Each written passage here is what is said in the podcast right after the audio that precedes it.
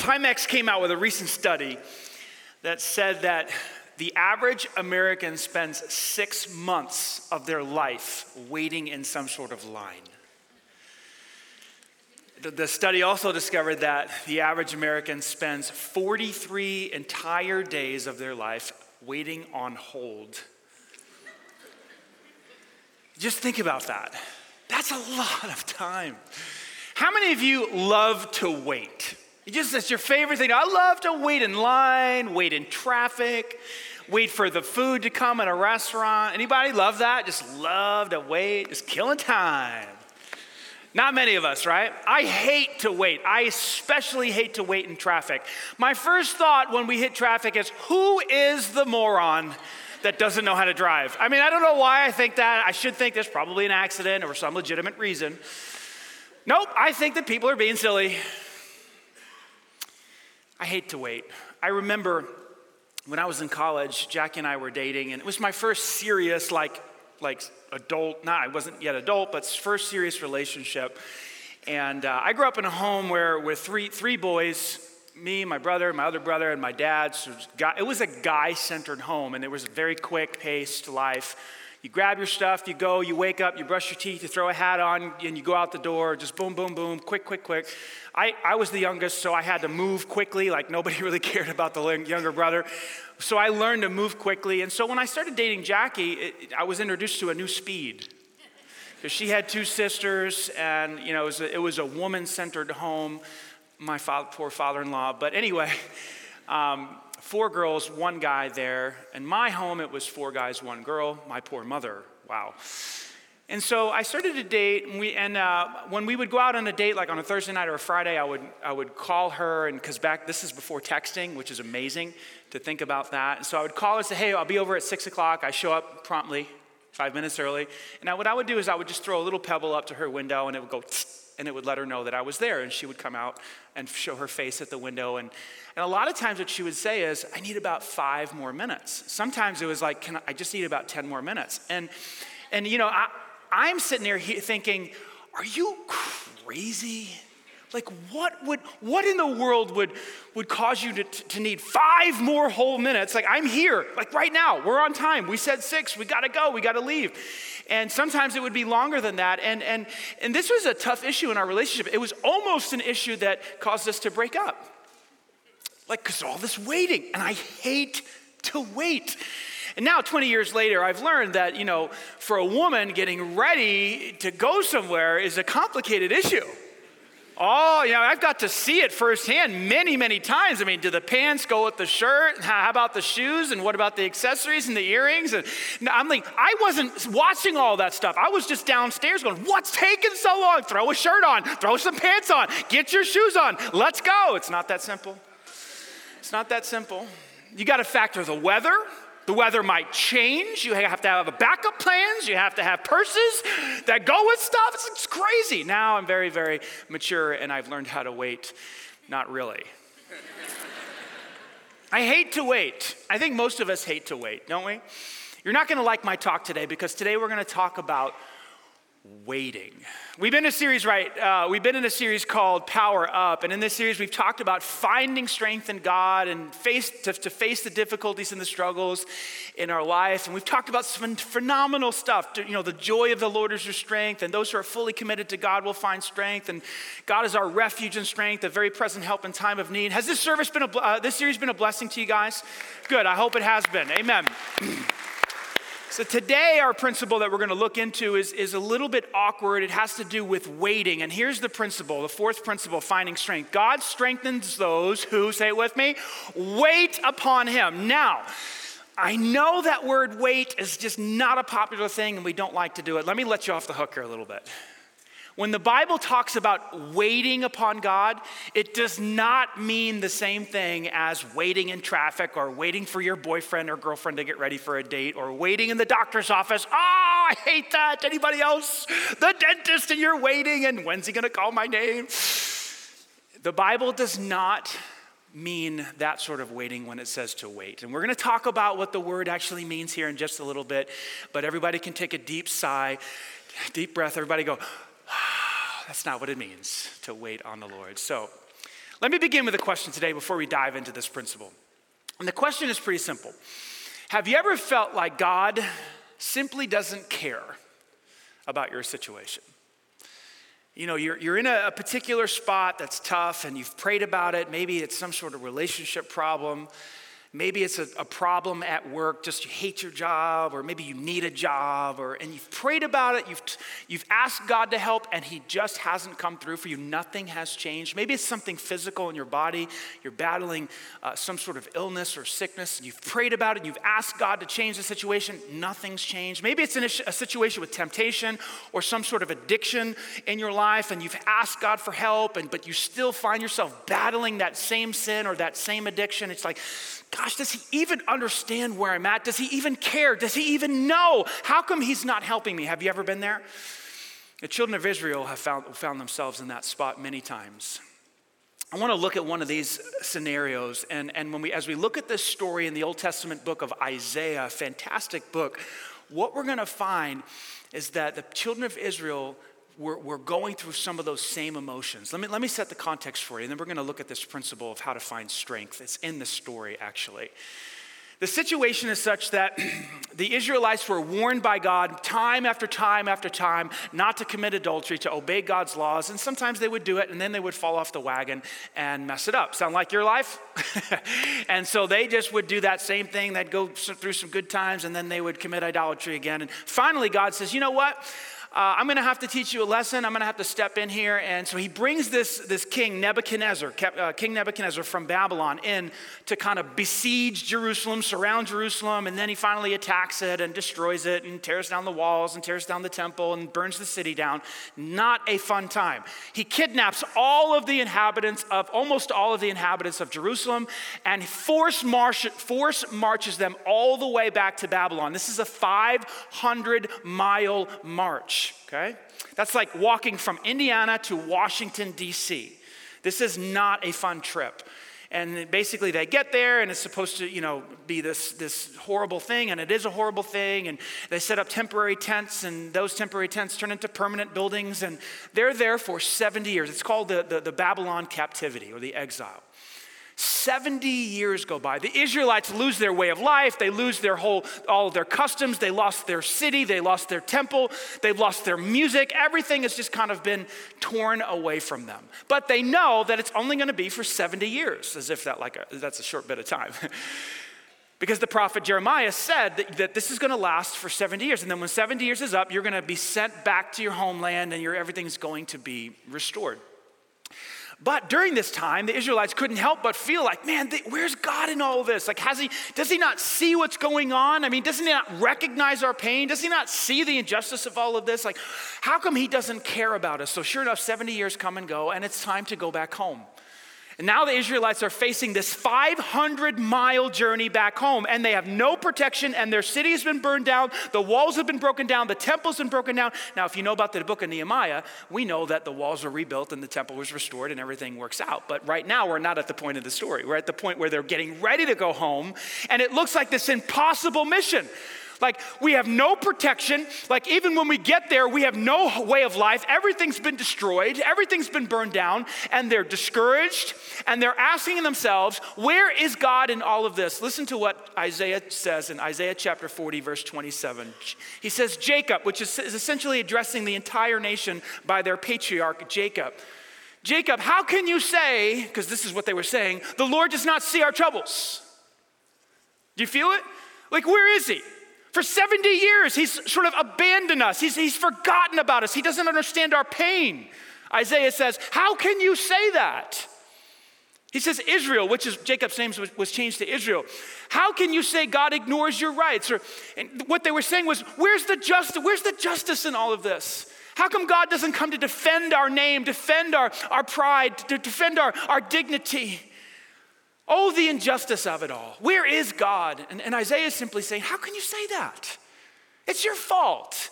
You're the ones who committed idolatry. You're the ones who failed to obey God. You're the ones that caused the exile to happen in the first place. But that's what they were feeling, and it was legitimate. Like decades had gone by, right? Nothing had changed. And now they're getting ready to head back, and they have no assurance that they're going to make it at all. They have fear, they have worry, they're concerned.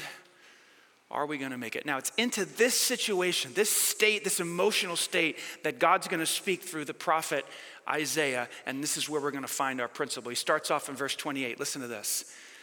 Have you not known, he says to them?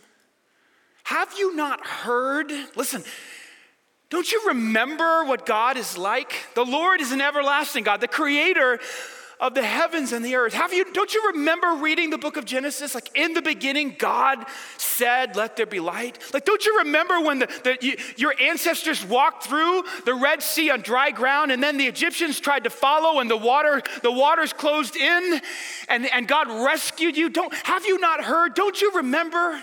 Have you not known?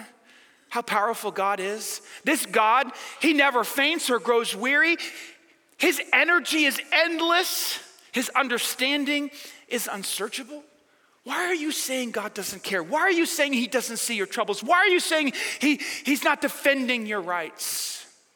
And of course, we know the answer to that question is because they were feeling it. And sometimes our feelings, you know, override our reasoning or what we know to be true.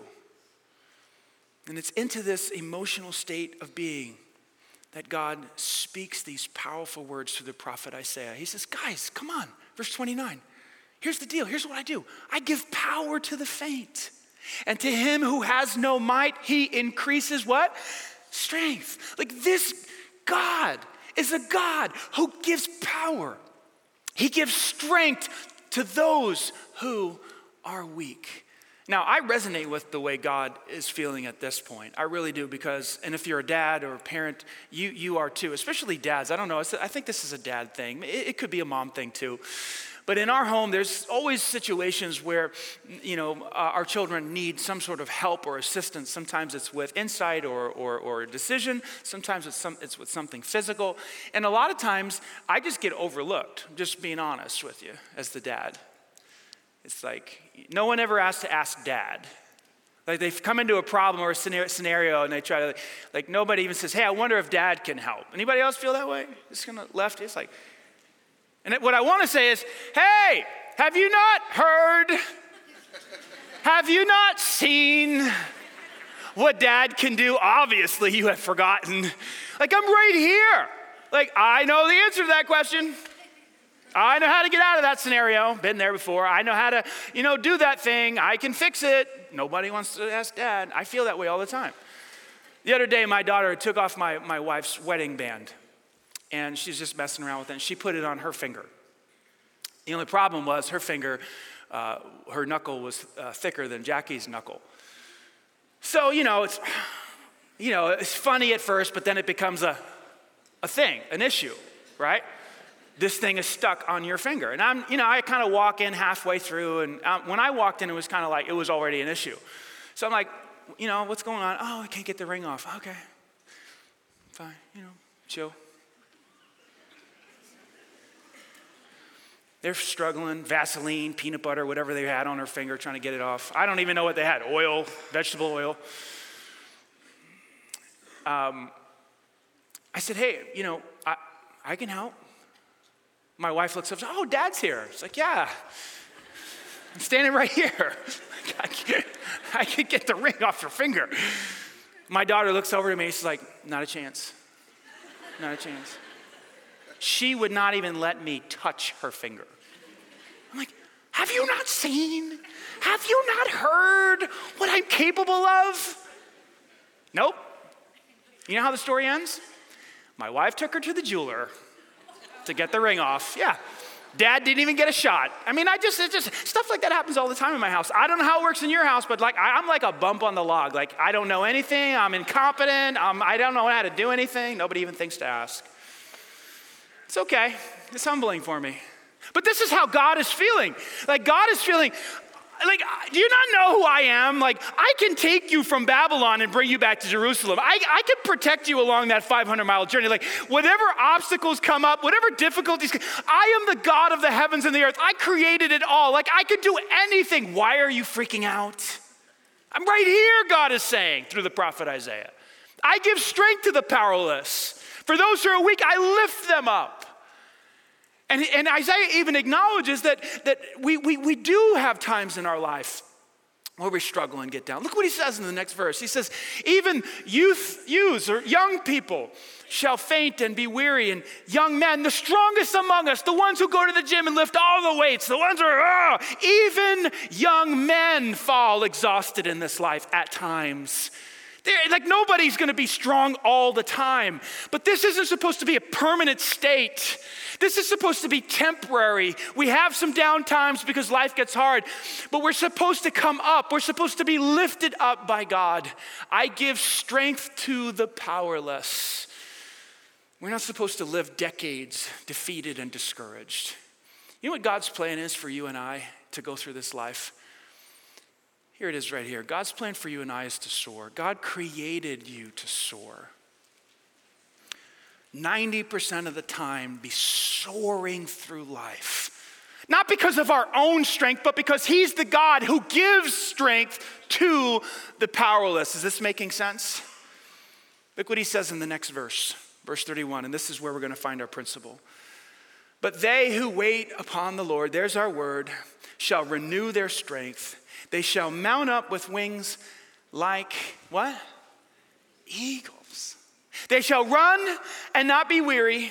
They shall walk and not faint. Isaiah says, You know what your life is supposed to be like? It's supposed to be like this exchange where you give God your weakness and He gives you His strength and you soar like an eagle over your problems.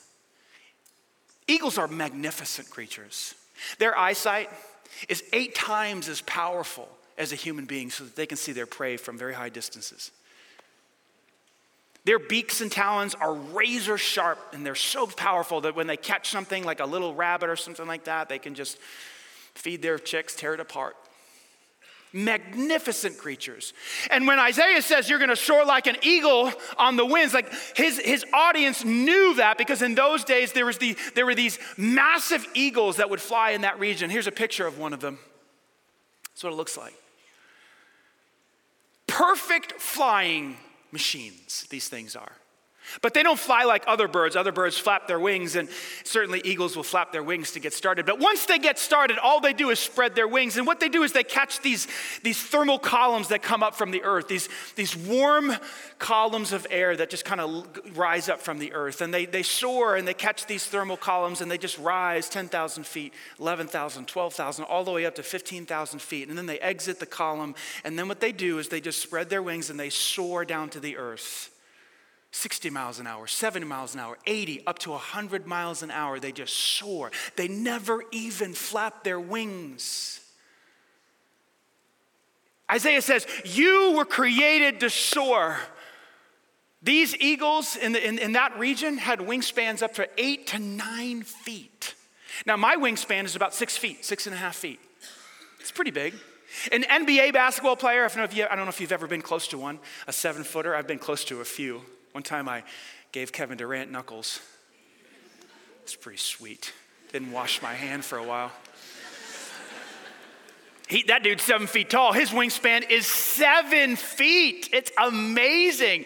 But these eagles, some of them have a wingspan of up to nine feet. Let me show you how wide that is. This is absolutely fascinating. This PVC pipe is nine feet long. The largest eagles in that region, this is how far their wings spread. And they would just soar mile after mile, just catching the updraft. By the way, Goliath in the Bible is nine feet tall. Check this out. Is that crazy or what? This little side note, different story. Anyway, back to the Eagles. Just soar. This is God's plan for your life to soar through life. I don't know about you, but I'd rather soar than live in defeat, discouragement, depression. I, I, don't want anything to do with that. I'm not asking for a problem free life. There is no such thing, right? There's no such thing as a problem free life. God says, in the midst of your problems, in the midst of your difficulties, you and I can soar. How? Well, if you look back at the verse in verse, verse 20, verse uh, 29, but they that wait upon the Lord. There's the answer right there. But again, waiting in the Bible doesn't mean waiting in the doctor's office or waiting in traffic or waiting for, you know, in line at the grocery store. It doesn't mean that. Well, if it doesn't mean waiting in that sense, well, in what sense does it mean waiting? Well, here's what we mean. Biblically, to wait means to have a confident expectation in the Lord. To have a confident expectation in the Lord, to believe with all of your heart that as you move forward on your 500 mile march, whatever that is, whether it's fighting cancer or you have a rebellious teenager or you're a teenager, you have difficult parents or getting divorced or whatever, whatever your, your challenge is that's before you that looks impossible, like I don't have enough energy to do this, whatever that challenge is, here, here's what it looks like waiting on the Lord. It means moving forward, facing that challenge with the confident expectation that as you deal with it, God's going to help you and He's going to assist you, and He's going to give you wisdom, and He's going to give you the ability to overcome each challenge as it comes to you. That's what it means. And with that kind of confidence, we can say, okay, let's go, let's go, let's move forward, whatever it is, whatever comes my way. I will have the confident expectation that God will meet me, strengthen me, give me insight, give me wisdom, bring the right person into my life, the right book into my life, the right podcast into my life at just the right time to help me get through this situation. And that's what Isaiah is saying. Come on, guys. If you just wait upon the Lord, He will help you soar. You will make it back to Jerusalem. And when you get back to Jerusalem, He will rebuild your life, restore your way of being, rebuild the walls, rebuild the temple. Come on, let's go. And some of you hearing that, like, okay, that's exciting and that's motivational, and I need to hear that, but, but I don't really have confident expectation in the Lord. Like, it's been so long, it's been decades, it's been months, it's been I've prayed and, and my confident expectation has been chipped away. I just don't have it. How do I rebuild that confident expectation that God is going to show up and help me? Three ways. Number one, and this is, this is not a sermon, okay? This is not something that I put together uh, to teach you something. This is a way of life for me. These are things that I do in my life to soar because I do not want to be discouraged or defeated. Number one, you got to turn to the scriptures. You have to turn to the scriptures. The scriptures themselves are a source of incredible strength. This is how we catch the updraft. This is how we catch that current of wind. We spread our wings, we turn to the scriptures. When Joshua took over for Moses, he had a pretty important job to take the Israelites into the promised land. It was a daunting task. Why? Because the promised land was already inhabited. Do you remember? With lots of people the Jezebite, the Jezebites, the Canaanites, the Hivites, all these different ites, ites everywhere, right? Some of them, the Bible says, were giants. Some of them had cities that were fortified with walls. I mean, this was no, no easy task. Plus, Joshua's group of people had never fought a war. They didn't even own swords. The people in the promised land were battle tested, battle ready, battle experienced. And God's like, go in, take the land. okay. He had reason to fear, did he not? And that's why in Joshua chapter 1, verse 9, and some of you have this verse memorized, and, and, if you don't, I think you should. God tells Joshua, Be strong, be very courageous, do not be afraid, because the Lord your God is with you wherever you go. Fantastic verse, Joshua 1 9. But what about the verse before that? Verse 8. Let's look at it. Now remember the context. Joshua's about ready to go into the promised land. He's about ready to face these armies with a group of people that have never fought a war, don't own a sword. Listen to what he says. This book of the law, Joshua, shall not depart out of your mouth. Genesis, Exodus, Leviticus, Numbers, Deuteronomy. Talk about it with your crew, your family, everyone there. Speak about it to your children every single day. You shall meditate in it day and night. Think about it constantly. Mull it over in your mind all the time throughout the day. Why? So that you can do and be careful to do everything that's written in it. So that you can follow it and obey it. Joshua, when you obey it, when you think about it, when you talk about it, then watch what happens. Then you'll make your way prosperous and then you'll have good success. In what way? What, what, what, kind of prosperity is, is, is he talking about? Remember the context. He's not talking about getting wealthy or having big, large homes or, or extra money or gold or silver. He's talking about taking the land. You want to know how you're going to defeat these people? It's not by building a great army and, and building swords for yourselves and grading all these horses so you can defeat everybody. No, it's about following what I say, keeping my words in your mind and your heart, doing it and obeying it. The Word of God is an incredible source of strength. It's how you catch the upcurrents. I love what Paul said in the book of Romans about the Old Testament. Some of you don't read the Old Testament. And because you don't read the Old Testament, you miss out on all of the instruction and the encouragement and the wisdom from the Old Testament. Listen to what Paul said about the Old Testament. For whatever was written in former days, long time ago, was written for our instruction that through the endurance and through the encouragement of the what? Scriptures, we might have hope. You could put the word strength in there.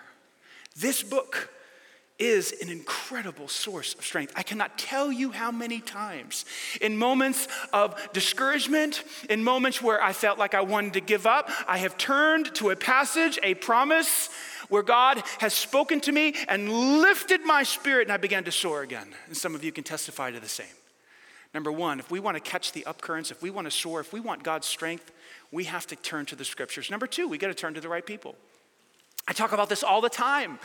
The presence of, a, of the right person, not any person, of the right person is an incredible source of strength. When King David, before he was king, when he was on the run, running away from King Saul because King Saul was in this envious, jealous rage and he wanted to kill David because he knew that David was going to replace him one day. David's on the run. Saul's got his entire army hunting him down like an animal. And most of the time, David was encouraged and he was fine because he knew the promises of God. But in a moment of discouragement, watch what happens in 1 Samuel chapter 23. Jonathan, who was the rightful heir, the son of Saul, who was supposed to be the next king, he went to find David, his friend. And what did he do? He encouraged him to stay what? Strong in his faith in God. Oh, the power of other people. I would not be here today without other people. You would not be where you are today without other people. How many times have I had, how many times have you had, in a moment of discouragement, another person come into your life and speak an encouraging word and lift your spirit? How many times has that happened? Countless times. I love what Dietrich Bonhoeffer said in his book, life together. If you don't know who he is, he wrote a fantastic, challenging book called The Cost of Discipleship. It's a tough read, but worth your time. He was a pastor during the time where Hitler was trying to take over the world, and he was uh, he pastored a church in Germany. And uh, in fact, he was in part of a plot to kill Hitler that ultimately failed, and he got caught and was sent to a concentration camp and ended up being killed in the concentration camp. But before all that went down, he wrote this other book called Life Together. And he wasn't just a pastor, he mentored other, other uh, pastors who were wanting to enter the ministry. And um, he wrote this book for them. Listen to what he says in the first chapter here. This is so meaningful because of the context with which he lived and the war and the murder and all this evil that was going on. He said, The physical presence of other Christians is a source of incomparable joy and strength to the believer. That's not just a statement he made. Like he's talking about real life, soaring through life. How do I find strength to make it through this difficulty when this crazy man's trying to take over the world? Another believer, the right person, is a source of incomparable joy. He says, the prisoner, the sick person, the Christian in exile sees in the companionship of a fellow Christian a physical sign of the gracious presence of the triune God. The Christian in exile is comforted by a brief visit from a Christian brother, a prayer together, a brother's blessing. Indeed, he is strengthened by a letter written by the hand of another Christian. Today, we might say a text message from another Christian, an email from another Christian. Oh, the strength that we receive. I had a friend who I've been inviting to church for the better part of 10 years, maybe a little bit more. He won't come. But he lives in the community here and he knows who I am and he just won't come to church. It's so odd. This week, you know what he did? I saw him. He said, "Hey, can we can we grab breakfast?" I'm like, "I'm on a relentless pursuit, dude." I mean, yes, the answer is yes. So I met him for breakfast, for breakfast this week and we sat down. I had no idea what he wanted to talk about. You know what his first question was? Why should I come to church? You know what I wanted to say? Man, there's some fantastic sermons you're missing out on, dude. I mean, I just bring it every week and you are missing out. I didn't say that. I didn't say that. Uh, so, but here's what I did say I said, here's what, here's what it is. Because he said some other things before he asked the question. He said, I feel lonely. I feel about like I don't have anybody to talk to I'm all by myself. I said, Well, you kind of answered the question before you even asked it. So the reason you asked me to come to breakfast is because you don't have any people in your life that are giving you encouragement and strength. And so that's the reason why you need to, to be part of a local church. You don't even have to be part of ours, just be part of a local church so you have the right people strengthening your spirit, strengthening your soul so that you can soar through the problems in your life. I don't think I persuaded him, but I gave him something to think about. Turn to the right people, they are a source of strength in your life. Let me give you this third one. Turn up the music. Turn up the music. Some of you are like, it's too loud already in here. I don't know. no, I'm not talking about our services. I'm talking about in your own time. You just think, like, music is so incredibly powerful when Saul had that tormenting spirit, some of you know the story, he was just tormented by this, this evil spirit. The only thing that could help Saul was what? The music of who? Of David. And when David would play the harp, that, that would ease his, his and calm his, his spirit. The power of music. I was sitting in Starbucks the other day, and, uh, and uh, all of a sudden, they, the 90s summer music came on over the radio. Anybody, was anybody else there? You, I know not everybody goes to Starbucks, but, and, and all of a sudden I was transported back to my high school years. It was Will Smith, the summertime song, like summer, summer, summertime. I can't sing, I can't sing, I know that, that's why I preach. And when I heard Will Smith go off on his little song, I mean, I could literally see my friends and I could literally, I could almost feel it, what it was like to be a teenager again in 1990s because of all that music. And then one and after, I couldn't even focus on what I was doing. I was like, I lost track of it. It was just, it was unbelievable the power of music in our life. You know, worship, when we worship God, we talk about worship a lot, or at least we try to. It doesn't always involve music. Like you can live a like worship is a lifestyle, right? But when it's time to express how we want how we feel about God, what do we turn to? Don't we turn to music? Listen to Psalm 104 verse 33. I will sing to the Lord as long as I live. Like it's almost like you can't help it. Like God, I want to express to you how I feel and it ends up turning into a song. I will praise you. I will praise you to my last breath. The largest book in the Bible, this is interesting. The, I don't know if you've ever thought about this before. The longest book in the Bible is the book of Psalms, 150 chapters. It's right in the center of the Bible. You know what it's really a book of?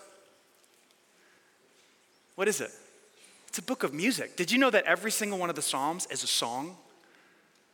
Could it be that God is sending us a message that, hey, I want you to sing. I want music to be a huge part of your life. In fact, the, the largest book of the Bible is a book of music. Some of us are misusing music. We're listening to things that bring the soul down, especially our teenagers and our young people today. We're listening to people sing about horrible, awful things, and it's crushing our spirits. Music it can bless us or it can curse us. What is God saying about music? He said, I want, I want you to use it and leverage it to lift your spirit, to lift your soul. Martin Luther, the one who started the Protestant Reformation, said this Next to the Word of God, which is a powerful statement, so there's the Word of God, and right next to it is the noble art of music. And it is the greatest treasure in the world. Listen to what he says. My heart has often been solaced and refreshed by music when sick and weary. What we need to do, folks, is create playlists. I have playlists on my Spotify that I play on a regular basis that lift my soul. Music, it moves us. It is so powerful in our lives. We have to turn to the scriptures, we've got to turn to the right people, and we've got to turn up the music. You with me? This is how we wait upon the Lord. This is how we develop our confident expectation that He's going to be with us. This is how we soar on wings as eagles. Now, I, I think it'd be perfect today to close with some music. What do you think? Wouldn't that be awesome? And here's my hope. Here's my, here's my hope right now. In fact, I, I just want to ask God right now. All of our campuses, Garfield Park, Banta, Franklin, Greenwood, our microsites, everybody watching, even if you're watching online at home right now, I would love for you just to stand just to stand, just everybody just stand together. And, and we're going to close with a worship song here. Go ahead, just go ahead and stand up. Yes, it's okay, you can do it. and if you can't, you can just sit. Let me pray for us, and then, and then our, our band's to come out and they're to lead us in a song called Waiting Here for You. We, we chose it for this moment that the Holy Spirit would lift your spirit to help you to soar and strengthen you. Will you pray with me? Father, thank you. Thank you for being a God who is a refuge and a strength, a very present help in time of trouble. Thank you that you're a God who, who's filled with joy and gives us that joy so that it can function as a, as a force field. God, thank you that your eyes search the earth looking for a man, looking for a woman who's fully committed so that you can give that person your strength.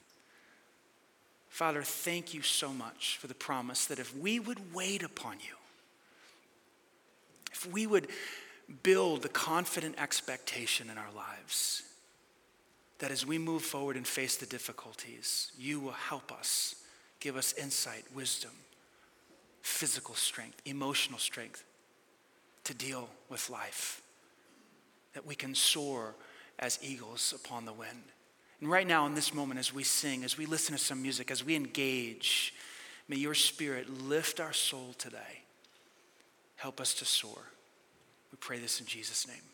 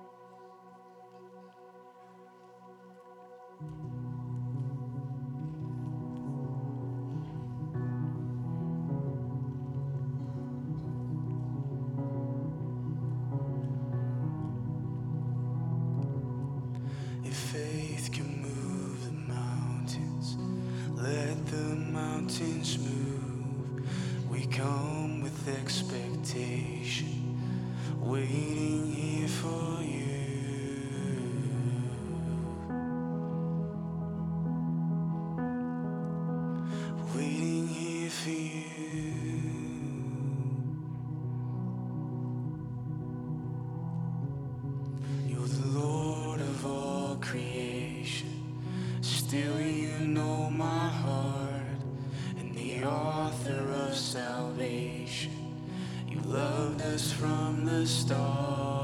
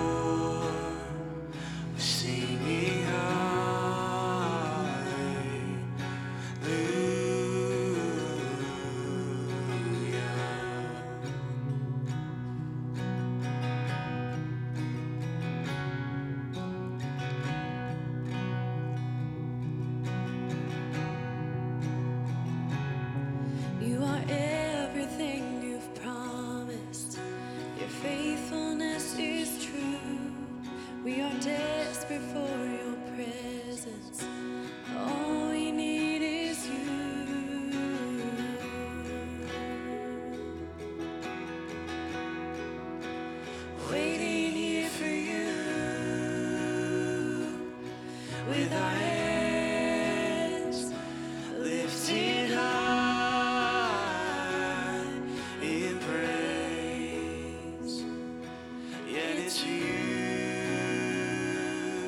We adore. Sing.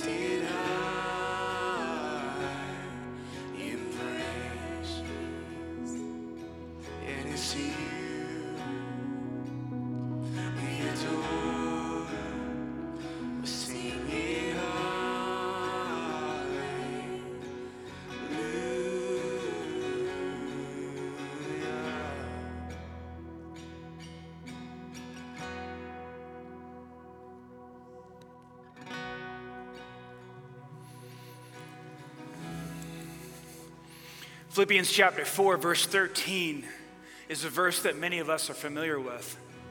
In fact, you can probably quote it with me. It says, I can do all things through Christ who gives me strength. It's a powerful verse, and that's why so many disciples, so many followers of Jesus have clung to it. Because in that verse, we, we, we see this principle that, okay, I've got some human strength, I've got some power in myself, but it's limited and I run out and I get worn out and I feel like I don't have any, any more energy or strength to move forward. But I can do all things through, say with me, Christ who gives me strength.